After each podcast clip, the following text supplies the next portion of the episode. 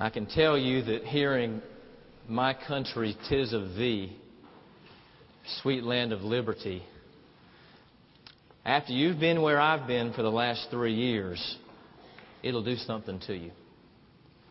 I sat over there wondering how I might possibly be able to start and then how I might possibly be able to finish these words. And that, that reminds me I need to share with you, it's as a privilege, as much of a privilege as it is to be here with you. I must tell you, I haven't done this.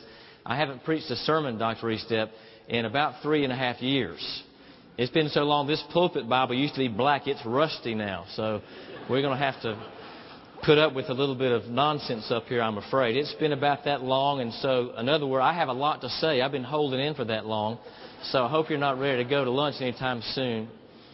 Uh, my wife, Kelly, and our children, Brooks, Kendall, Sydney, and Whitney, would very much love to be here with me. We were not able to all make the trip back this time. Uh, they may be, in case if you are, where's the camera? If you're watching on the internet, y'all need to go to bed because it's a it's midnight. It's past midnight after, after all where you live. So y'all go to bed. we have been living overseas for a little over three years now, and it's been a remarkable experience. Um, I'm really not able to say much about what we do there, and, and I'm sure if you think about it, you might understand the way the media is today and the way global communications are. Let's just say we live in a developing country. And for these last three years, we've been developing parasites and paranoia and headaches and all kinds of illness. That's a joke, folks. You can laugh. we've been very busy. What we've been doing is building relationships, uh, trying to make a difference in some ways that you can you can probably figure out some things I don't need to say blatantly or publicly, but we're trying to make some inroads in a place that's very dark, trying to bring a little bit of light in. Now, let's get to the 200th anniversary of this church. Congratulations First Baptist Church of Columbia for 200 years of living the witness of Jesus Christ in this city and this state. I want to give you a round of applause because this is something to be proud of.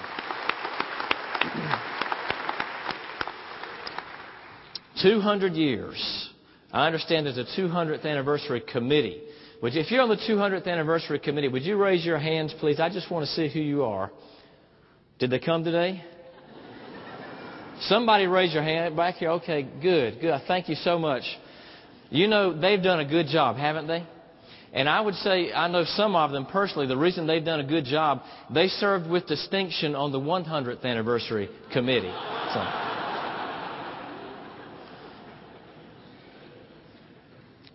It's too late to revoke the invitation, by the way. I'm, I'm up here.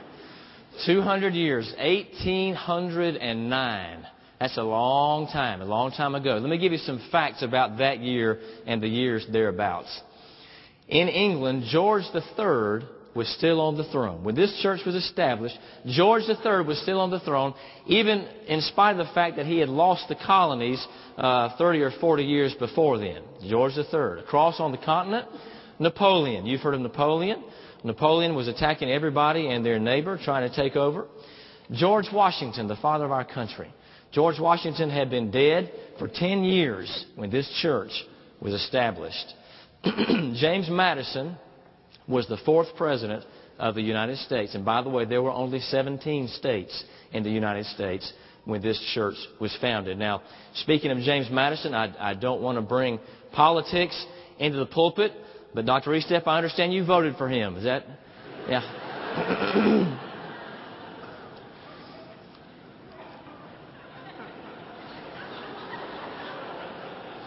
Yeah, he's looking at the watch over there. 1809, First Baptist Church was established. Uh, such luminaries as Edgar Allan Poe were born, along with another one you know, more famous than Edgar Allan Poe. Abraham Lincoln had his beginning the same time this church did. And then there was the famous Charles Darwin. He's big over where I live. Now, I just have a question. I wonder how it went when Darwin died and met God and tried to explain the theory of evolution. You folks here, and I'll say, uh, I'm one of you, you know that, don't you? We First Baptist folks, over these 200 years, we've seen a lot of history. A lot of things come and go. Uh, lots of changes, wars, revolutions, evolution. disasters, all kinds of movements, politics, facts, trends, styles. And that's just inside the church. Outside the church, change inside and outside the church, change has been the only thing consistent and constant the whole way, with one notable exception. The buildings have changed, the landscape has changed, the city has changed, the state has changed, the country has changed, the world has changed, and this church has changed. But praise God in heaven, one thing has not changed. The bedrock truth of the universe. That sounds high and lofty, doesn't it? The bedrock truth of the universe, which also is the, the, the low down, down home, inside the gut truth of the gospel of Jesus Christ, has not changed one iota since 1809, 1509, 509, 0009, and into eternity past, into eternity future. There are some things you cannot count on, but there are some things that you, under God, can count on, and that is the truth of the Word of God. The truth of the Word of God, reduced to writing by the agency of the Holy Spirit, giving us the glimpse into the past we need to understand where we came from, the vision of the future to understand where we're going, and enough truth right now to understand where we are and what we need to be and who we need to be in this time and in this place. Thank God something hasn't changed. Speaking of the Bible, if you have one, I want you to open it. I want you to find the book of Acts, please. The book of Acts, and you'll need to locate chapter 16.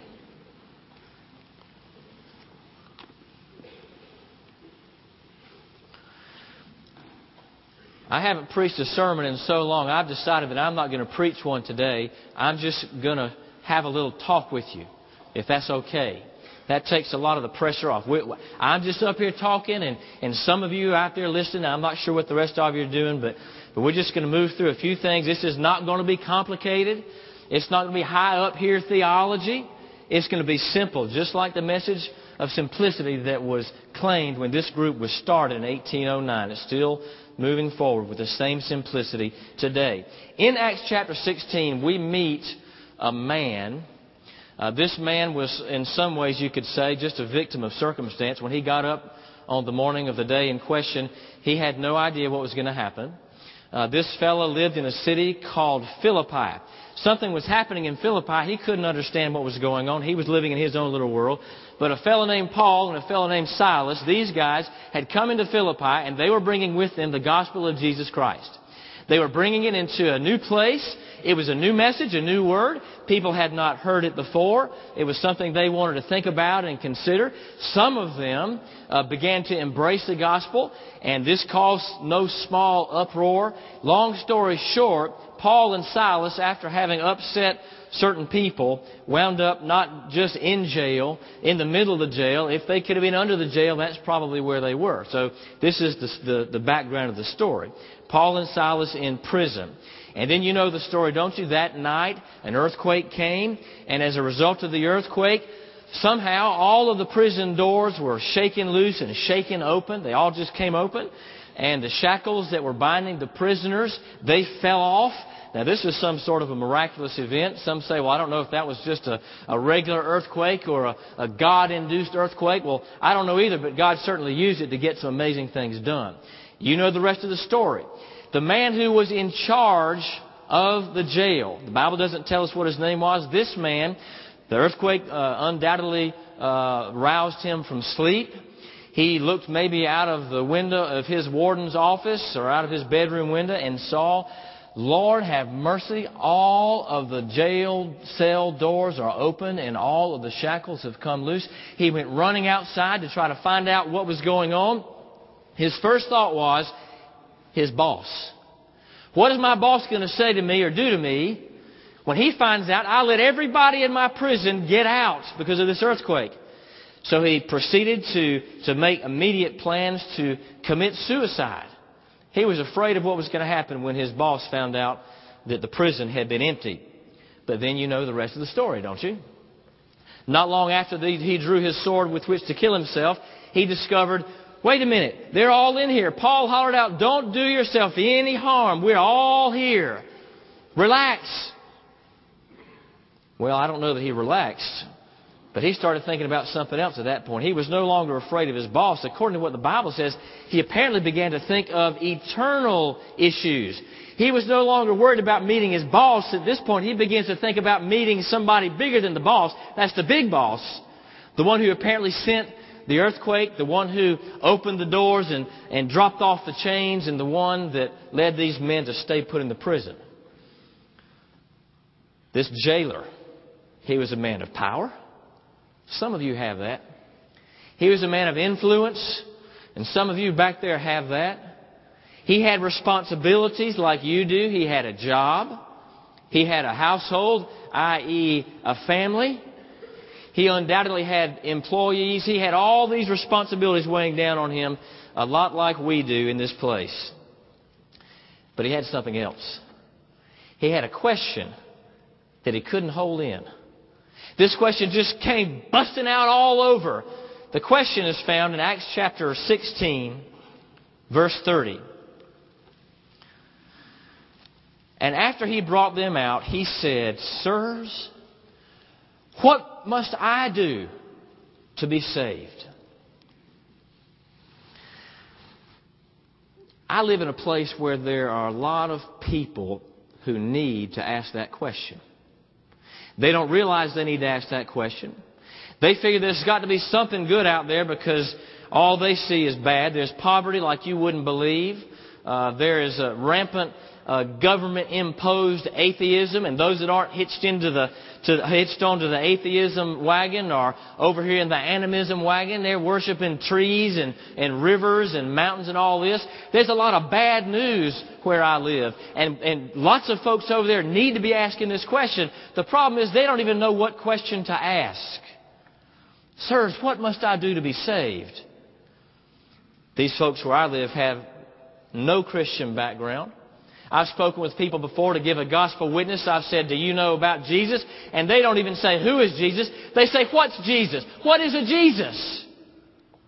I said, Well, you can find out about Jesus in the Bible. Well, what's a Bible? The name of Jesus has never entered their ears, and the name of Jesus has never been formed on their lips. They don't know where to start. The gospel is so far away from them, they can't see it. But now, you all who are living on this side of the world have a different problem, the way I see it. Instead of the gospel being so far off that people can't see it, here the gospel is so close that people can't see it. In some ways, you could almost say there's too much of it. Christianity or a form of it exists everywhere, or at least it seems to. So many people on this side of the planet have heard so much of the gospel, usually not the right part of it. They've heard so much of the gospel. They've seen so much work and dysfunction in and around churches.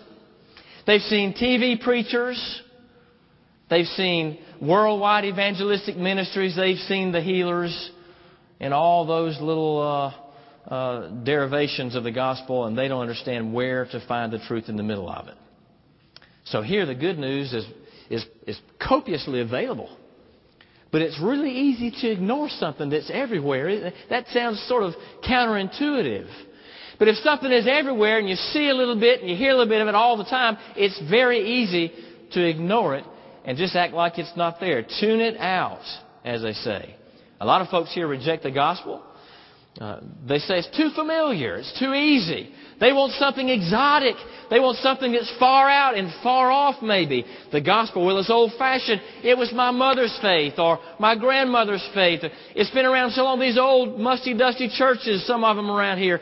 People in the modern era think they have to find something new because the old just isn't good enough.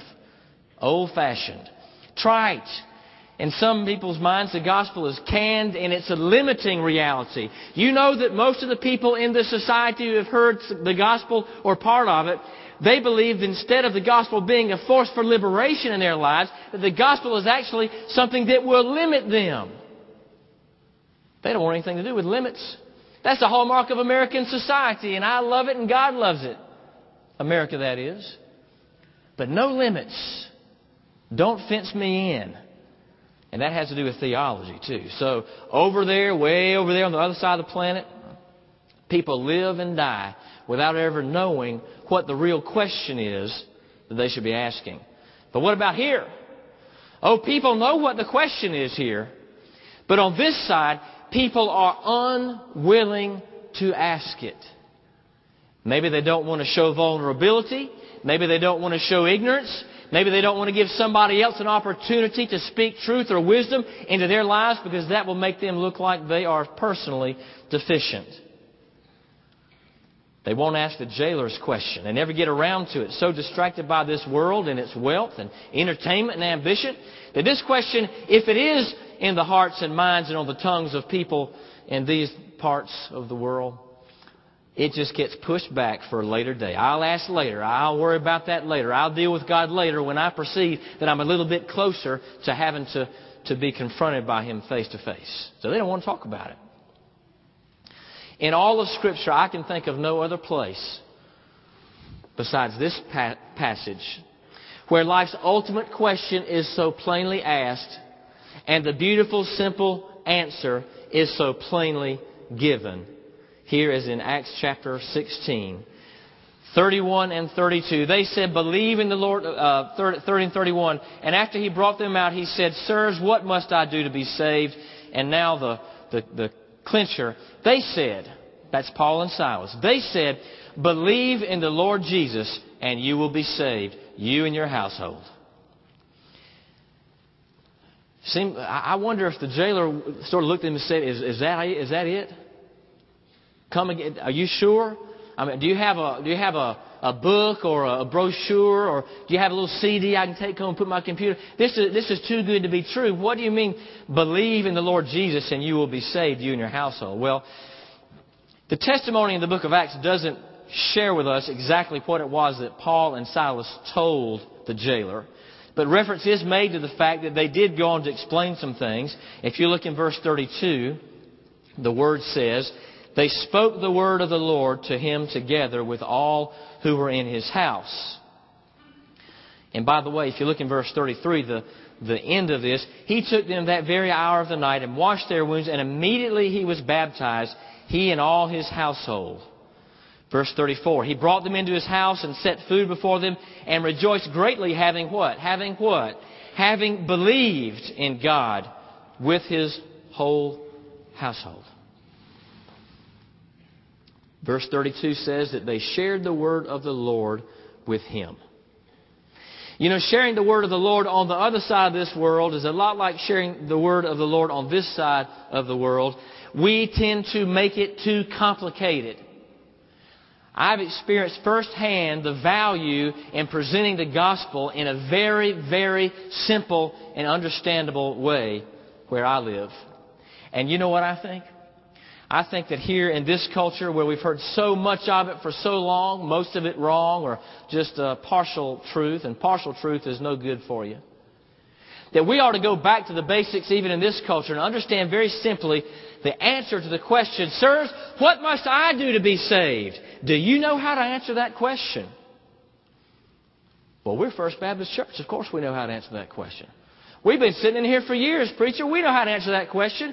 Well, I hope you do that maybe somebody watching by television doesn't know, or maybe you know somebody at work, or somebody at home, or somebody at school, and you're trying to find that right way to share with them the simple gospel message. And you've got all these flip charts and, and all these uh, complicated things you've tried to memorize about how to share Christ. Sirs, what must I do to be saved? Believe in the Lord Jesus and you will be saved. Now, we know there's a little bit more to it than that. You've got to believe in the right Jesus. There are a lot of false Jesuses walking around on the earth. As a matter of fact, in China right now, since you mentioned China, in China right now, there is a tremendous cult that is burning over all kinds of districts and regions of China. It's called Eastern Lightning.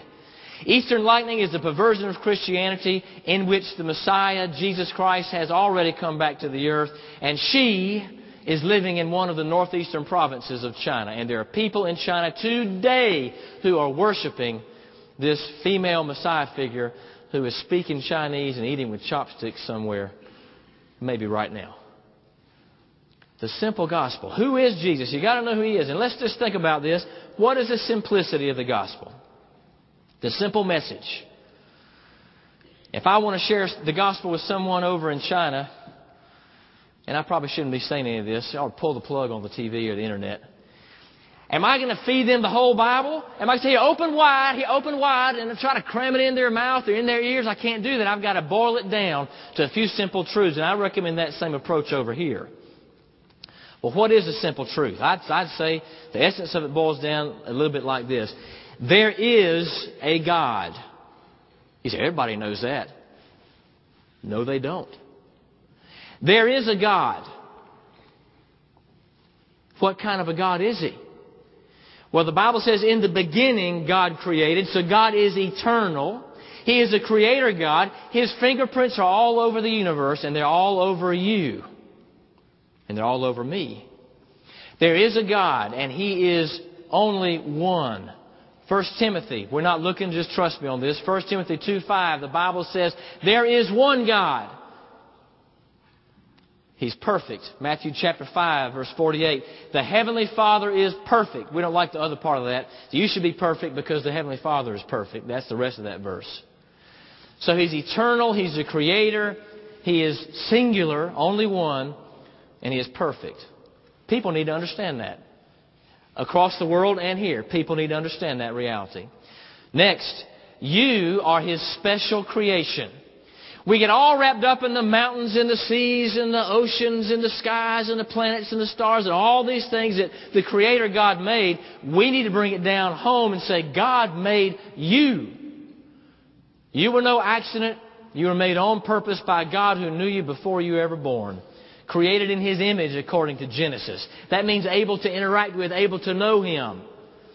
Knit together, woven together by, by God in your mother's womb. God did that. God arranged that, and He knows you, knows the number of hairs on your head. So there is a God. He's real. He's eternal. He's the creator. He's perfect, and He made you. So far, so good. That's all good news. But there's bad news. The bad news is there's a tremendous show stopping problem. The tremendous show stopping problem is that every man, woman, and child on the planet has uh, uh, digressed, has sinned against God, has rebelled, either knowingly or without understanding what they've been doing or what we've been doing. We have all, according to Romans 3, fallen short of the standard. Well, what's His standard? He is perfect, so His standard is perfection. We're not perfect. We've got a problem. We're separated from God. I don't enjoy giving the bad news of the gospel, but I do enjoy telling people on the other side over there there is a God and see the face all light up and I say, but you know what? You don't know Him. You're separated from Him. You can't get with Him. He rejects the sin in your life and so you're separated from Him forever. Do you understand that? You know where I learned that? I learned that in the building next door. And the building next door to that. And the building that used to stand on this side. But folks over yonder, they don't have that background. And there are people that work with you and maybe live with you who don't have that background too. You need to tell them there's a God, perfect, eternal, creator, who made them. But we're separated, sinful, estranged, guilty, and condemned. But the good news is God's given us a solution to the problem. Anytime there's a problem, we need a solution. The problem is our sin. We're separated from God. For how long? Forever. But God gave a solution. What motivated the solution? What motivates the solution is the love of God, and the love of God is the salient, outstanding fact of the universe. The love of God. Because the love of God mitigates the wrath of God, answers the judgment of God. The love of God provides us a way to come back together with the one from whom we have been separated for all eternity. This is what the gospel is. This is what First Baptist Church is all about. It's what I do where I live. Until I get back and they hear this sermon, I get kicked out. Now, the love of God. 1 John 4 8, little part of that verse says, God is love.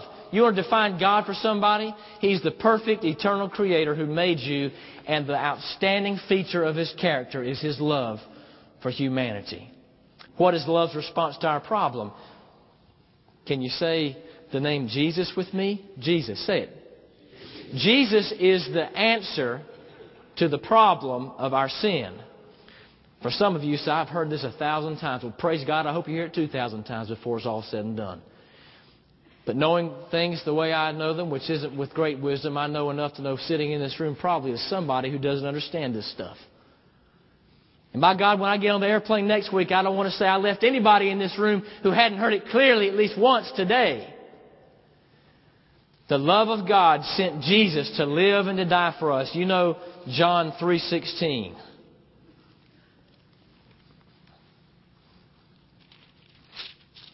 For God so loved the world that he gave his only begotten Son, that whoever believes in him should not perish, but have everlasting life. Verse 17 sort of gets cut off of that, but you know, I think we ought to memorize 16 and 17. 17 tells us, For God did not send the Son into the world to judge the world, but that the world might be saved through him.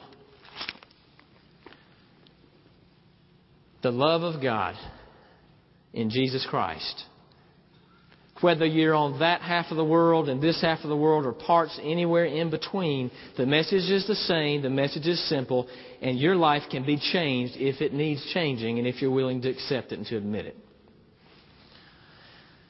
Got to check my watch.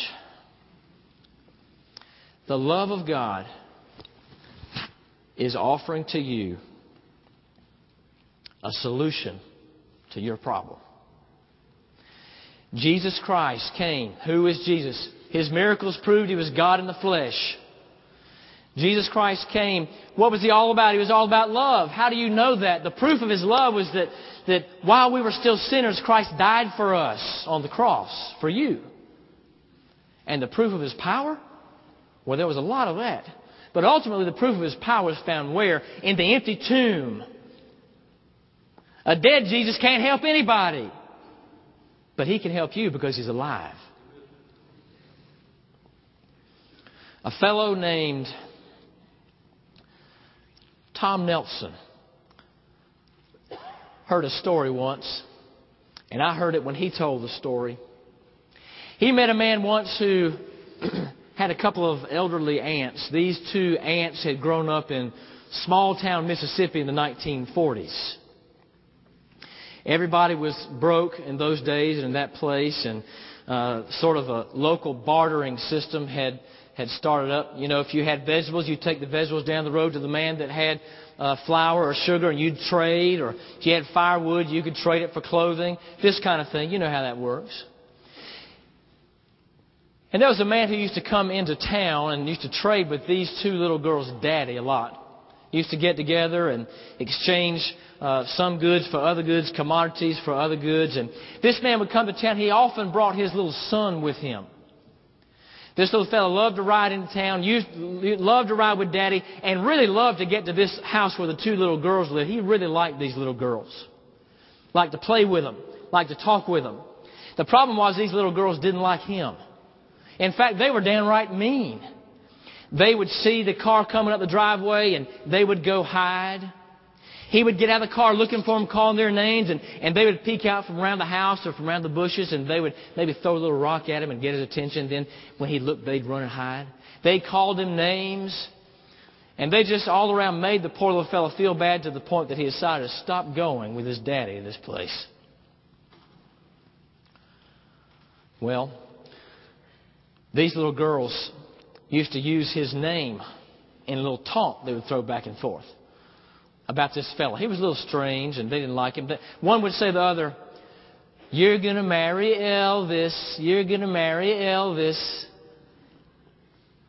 This was Tupelo, Mississippi, and the man who came to trade was Vernon Presley. The girls would talk with each other, and one would say, I'm going to grow up and I'm going to leave this place. I'm going to get out of here as soon as I can.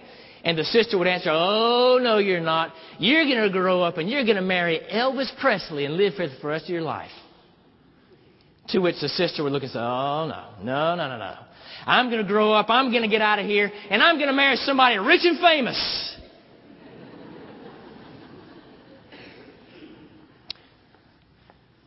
Love offered and rejected. Beware lest you reject the love of a father's only son because he just might be the king. Let's bow together and pray. Heavenly Father, our problem is a simple one. We need to be rescued from ourselves and from this world and from eternity. The solution is a simple one, Lord Jesus. We understand we need to accept your advances, accept your overtures. We need to come to you in simple faith that you came for us, you lived for us, you died for us, and you're raised for us. Lord Jesus, if there are those in this room who know that they know that they're yours and they need to rededicate themselves to following you, please bring them forward during the invitation. Father, if there are others who really aren't sure whether or not they belong to you, they think maybe they do or they think maybe they did, but they don't know, dear God, today what the answer is. I pray you would bring them forward to talk with someone who can help them. But Father, most of all, I pray that if there are those in this room who seated, seated in their seats right now have never asked the question, Sir, what must I do to be saved? I pray, Lord Jesus, that the simple message of the gospel, the simple message of the Bible, the simple message of the church would ring loud and clear. They must come and believe in Jesus.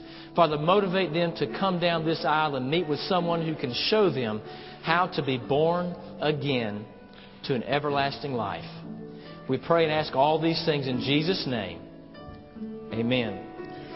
If you please stand, we'll sing our hymn invitation. There will be ministers at the front to receive you and to help you as you make your spiritual decisions and commitments.